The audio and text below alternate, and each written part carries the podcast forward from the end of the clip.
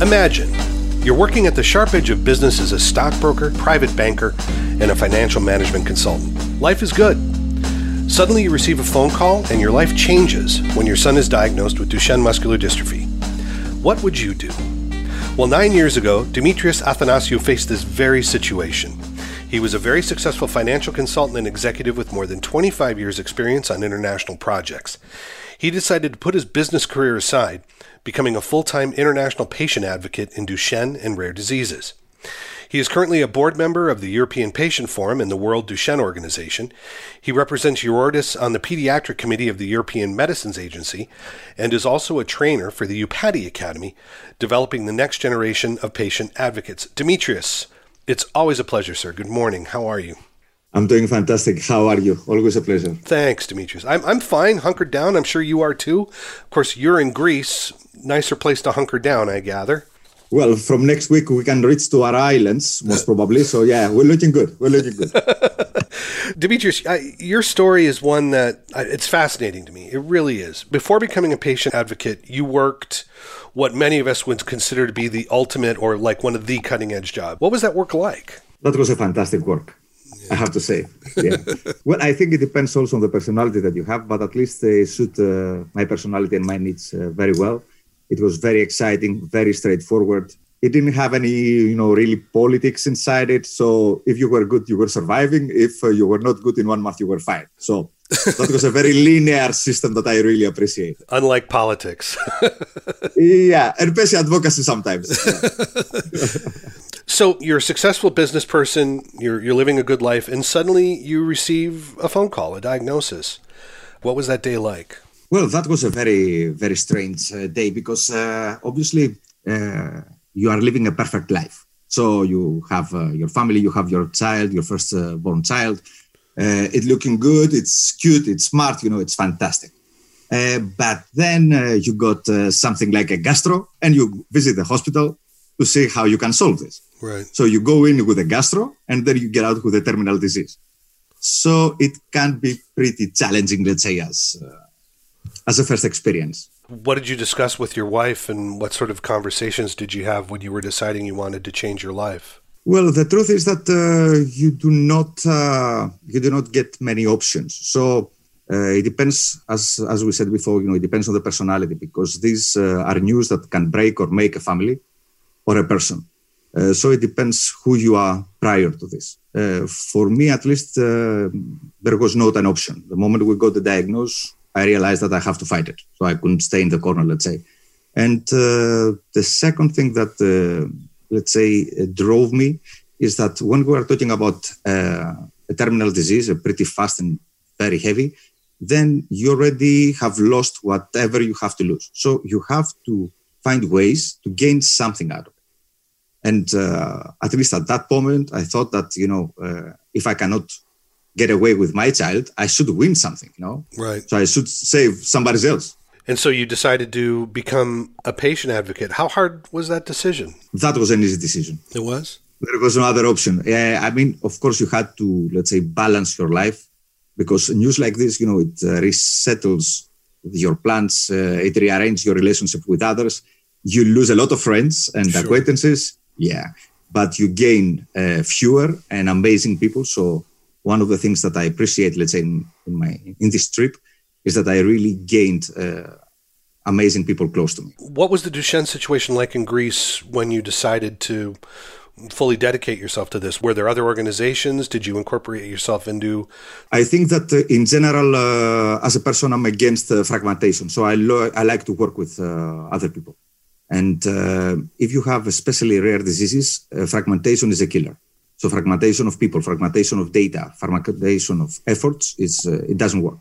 So uh, when I got the diagnosis, we had uh, were lucky enough to have a well-established, let's say, patient organization. Not patient organization, I would call it a charity, because you have to consider that uh, the neuromuscular patients, most of them are children, don't have life long life expectancy. So what you're looking for are other qualities. The issue, though, was that by the time uh, we got the diagnosis of Hermes, my son, things were changing dramatically in the clinical research. So new therapies were popping up. So it's not, you don't need the charity part anymore so much. but you also need the advocacy part. Right. And in this, let's say, effort, uh, I joined forces with them. We cover all neuromuscular diseases in, uh, in Greece, and we advocate also in the European level. So, all orphan diseases obviously are a challenge by nature of their definition. They're small. Um, most of them are extremely small, less than one per million. Duchenne has been a very challenging area for research given the neurological pathway. Can you outline the particular challenges of R&D in Duchenne that you've been dealing with and trying to work with? I think uh, I have to put it in perspective. So, the Duchenne was one of the first diseases that was genetically, let's say, diagnosed. That was 40, 50 years ago. Obviously, there was nothing uh, we could do anything about this information. As the technology improved, then we tried medications that will change this. But it is a complicated and multi-systemic disease. So this, let's say, increased the difficulty of finding uh, a cure because uh, the dystrophin gene is the biggest we have in our body. So even, for example, if you have a fantastic uh, AAV or gene therapy and a virus that you it's let's say customized produced for you, then you cannot include inside this virus the size of the dystrophin that you need. So already, you know, this cripples, let's say, your clinical development. And beyond that, I would say, like the most of the rare diseases, you do not have enough knowledge. The more complicated the diseases are becoming, the more difficult it becomes because this specific one is affecting the brain, the behavior. You have autism, you have neurological, muscular, really whatever you whatever imagine dystrophin, we don't know how dystrophin is affecting the body. So if you don't know how it's affects treatment, it can be tricky. Are there any good drugs out right now, or is there still a real need for more development? We have good news and uh, less good news. So I think the good news is that we have a lot of products in the pipeline. The, oh, the other good news is that we have cured almost every mice with DMD that we tried our drugs. Uh, didn't work for the boys though. Right. So we have a couple, uh, let's say, of approved products, which also uh, it's very interesting because in Duchenne case you have products that are approved in EMA and they are not approved by FDA and vice versa, which also adds to the complexity of the situation. So we have a strong pipeline, but you know the rare disease drug development is a very, very weird animal. You know you cannot bet your money that something will pop up of this pipeline. So we continue our effort of uh, promoting research, fundraise, and uh, finance new pathways. But we are optimistic. We had, I don't know, 10 years ago, we had something like uh, seven, eight protocols. Now we have 70. OMPs in Europe have been considered generally a success story.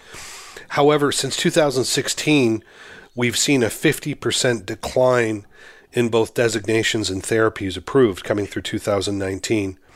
Why do you think OMPs are having such a challenge in Europe over the last four years? I'll start from the beginning. Yes, the regulation is a success. It was a very important step. But the rate that we produce orphan drugs, we will need something like uh, 2 million uh, years you know, right. to cover the rare diseases. So if you are suggesting, let's say, that we're doing good, I would say we could do definitely better. So that's the one part. Um, obviously, there are more than regulators that are, uh, let's say, in the discussion and the forces that drive this development. So we have to think broader. And the other issue is also access. So even if you have a product in the market, it doesn't mean that your patients will have access. And that's also very challenging discussion. So we have to think about it. We have to consider a new pathway, let's say, from research to access. And most probably it will require also a brain, let's say, change, uh, a thought change of how we develop orphan drugs. When you say a brain change, what do you mean specifically? I think we should consider them in various areas. So I think we should consider even for the basic research. So if you have in silo data and not open data and uh, shareable data and findable, like the FAIR principles, then obviously this cripples your research. If you don't work with other researchers and your the patients also, which is most important, because they will tell you what is needed, then this will not be a very productive model. So even from that edge, let's say, of this valley of death. If you don't coordinate your actions in the research part and you don't open and share the data, then you will not have development. But even in the designs of the clinical trials that we have, so clinical trials in uh, rare diseases with placebo arms are really, really challenging. And at least from my experience, most of them are not uh, probable to happen. So that's another barrier. But even towards the end, so let's say we have a fantastic product that's out in the, in the market. We have seen it with various products, let's say in Europe and but also in US. How we negotiate as Europe or how coordinate as Europe access is uh, is a difficult issue. So at least from my perspective, it's very challenging for the industry partner to run around 27, 28, 30 countries to try to have access, let's say, to a medication. Plus, uh, it's also the price, the price issue. So, can you negotiate better if you are, I don't know, Greece, Cyprus, Latvia, or can you negotiate better if you are Italy, Germany, UK? I mean, what's what's the quality in this? So, I think together we can do better stuff for both the developers and the actual, let's say, patients that need these drugs. The European Commission was involved in a incentives review around OMPs before COVID-19 hit and the pandemic and obviously we'll get to the pandemic in a bit. But one of the things that seems interesting is this idea about block negotiation or trying to get a larger bite at the apple, as it were, when you're looking at some of these orphan products. I think, of course, everything is under, let's say, development and discussion. As uh, we say, behind every, let's say, challenge, there is an opportunity. So maybe we can learn something from COVID. So if, for example, we have a coordinated action of having access to a very good drug or a very good vaccine for COVID as Europe, then we might gain some.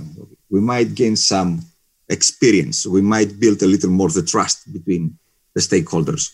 Uh, I'm very optimistic that we will gain something of this COVID disaster, and we'll uh, we'll use this as an opportunity to do better. From a patient perspective, because only I can speak as a patient, definitely this is very close to a solution. Of course, we need managed entry agreements, you know, and other, let's say, tools better HTA tools also for assessing the benefit of the patient. But if there is a will and there is a plan, uh, these are the components that will be filled anyway. We're all living in a different world now, obviously, than it was 6 mm-hmm. months ago. Do you see the pandemic impacting your work in Duchenne specifically? Well, I would say that it affected the rare disease community like every other community, other patients communities, business communities, everybody. It changed the set that we're all uh, operating. I will say, though, that the rare disease community, due to the extreme, let's say, situations and challenges that they're facing in everyday life, they're very flexible, very adaptable. So, rare disease patients and their parents and uh, the carers are really agile. This applies also to the patient organizations. And I'll give you an example. Just one week prior, in February, mid February, in Italy, when the COVID, let's say, we realized that it was a serious situation, we had our uh, world uh, conference in Rome. Oh, good, great timing. Yeah, yeah, yeah, great timing. great timing. So, uh, but the reflexes, of course, we are talking about World Duchenne organization and Duchenne community in general, that it is, I can say we left the grassroots advocacy and now we're looking more to a professional, well-oiled machine. So in uh, the same time, that we supposed to have the conference one week later. We had uh, a fantastic uh, series of webinars. Everything worked perfectly.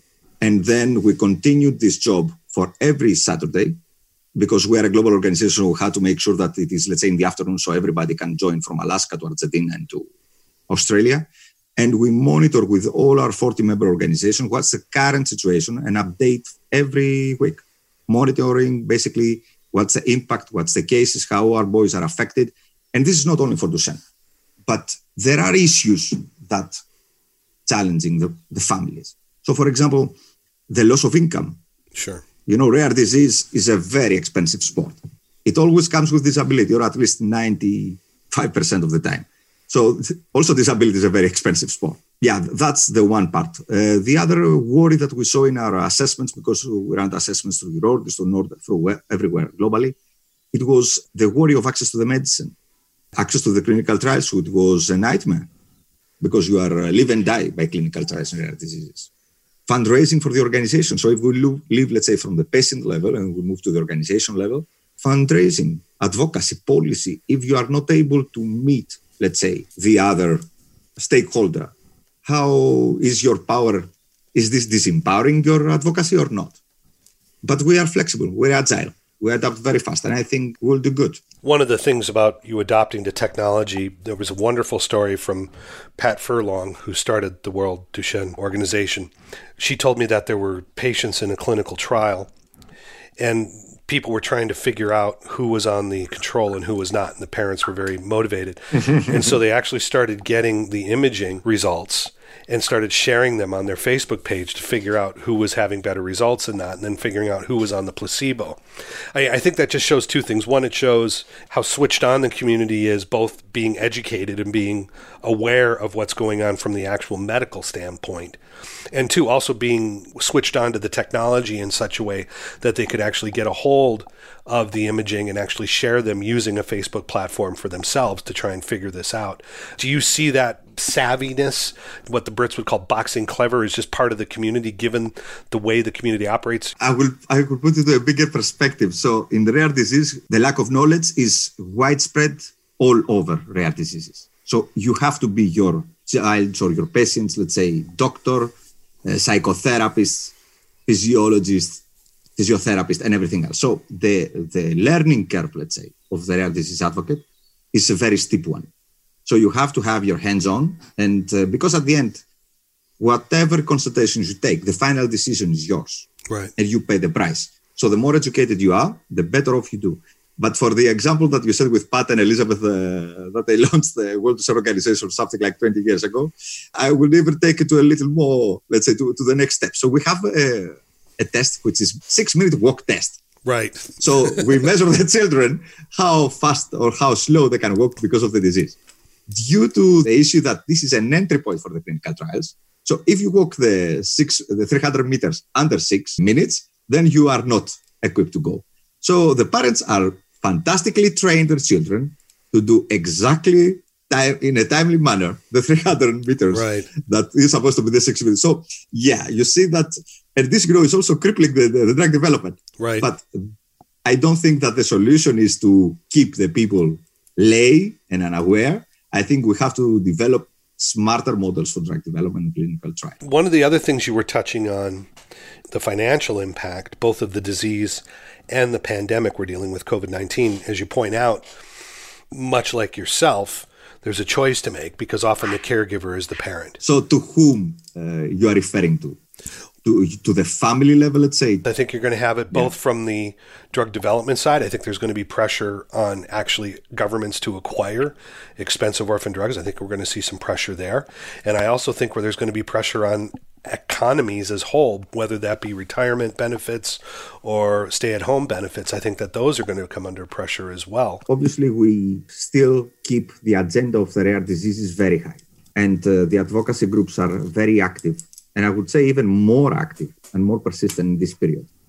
But I wouldn't. Obviously, there are going to be financial impacts. There's going to be financial impacts also in the health budgets, dedicated budgets possibly for the orphan drugs, for pensions, for uh, benefits. This, this, it will be there. It will be there. That's for sure.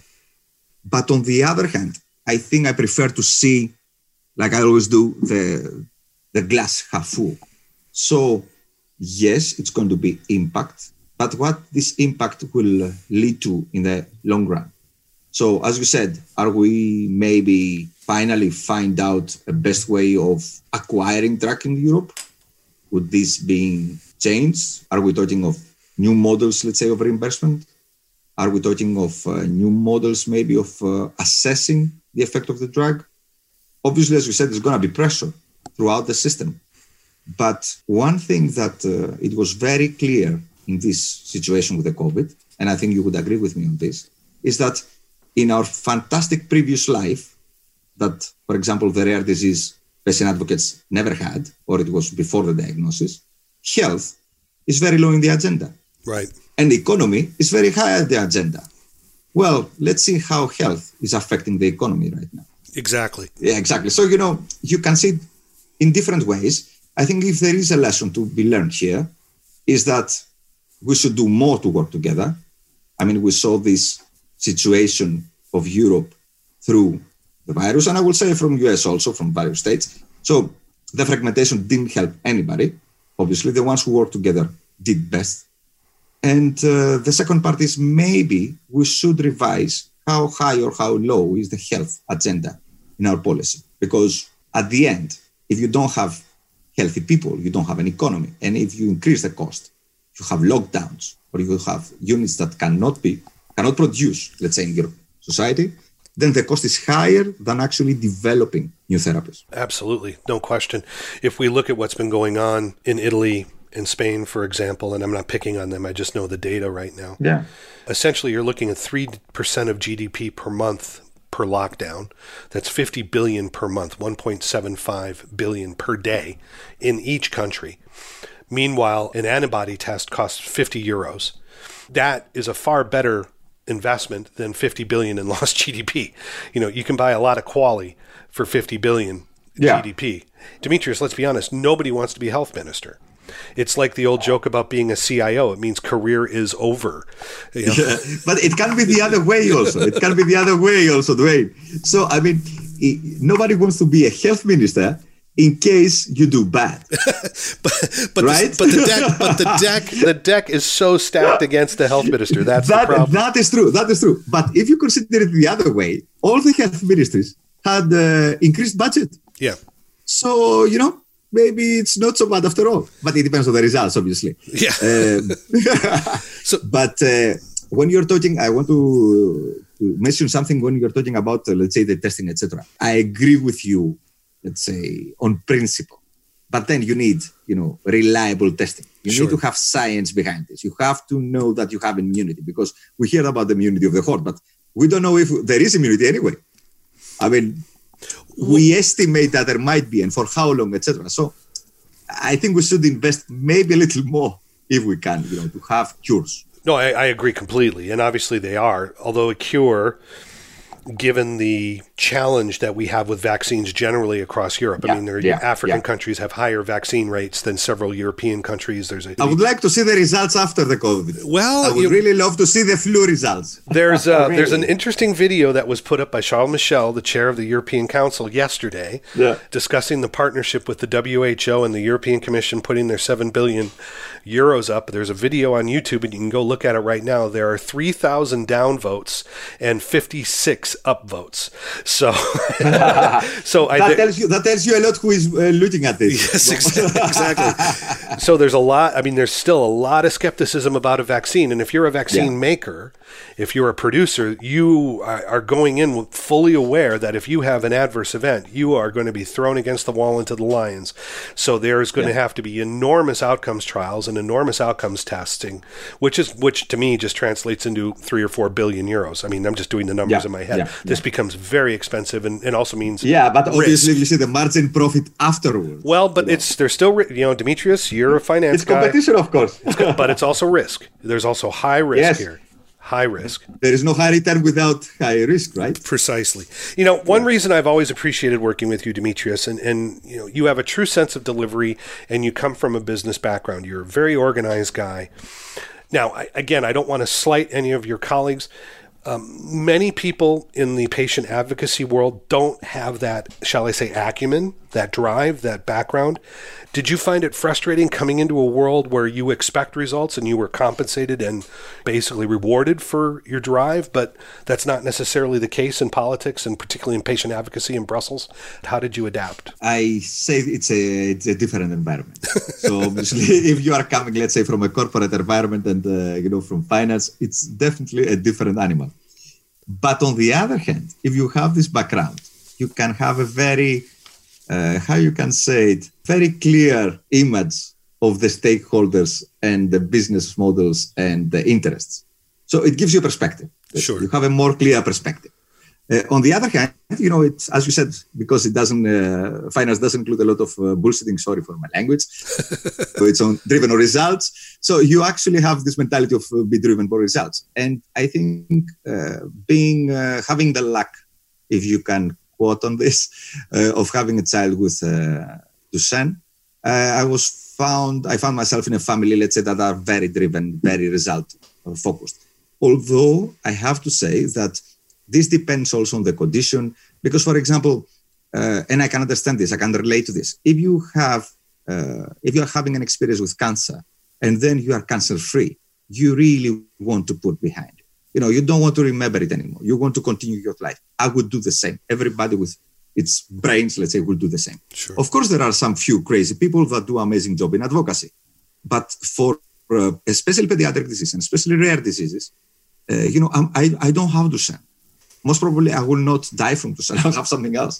So if it was something that I suffered, I have the choice to say, okay, now I will stop. I will not work 18 hours. I will stop now and I'll take, I don't know, my girlfriend or my wife or somebody to have a drink.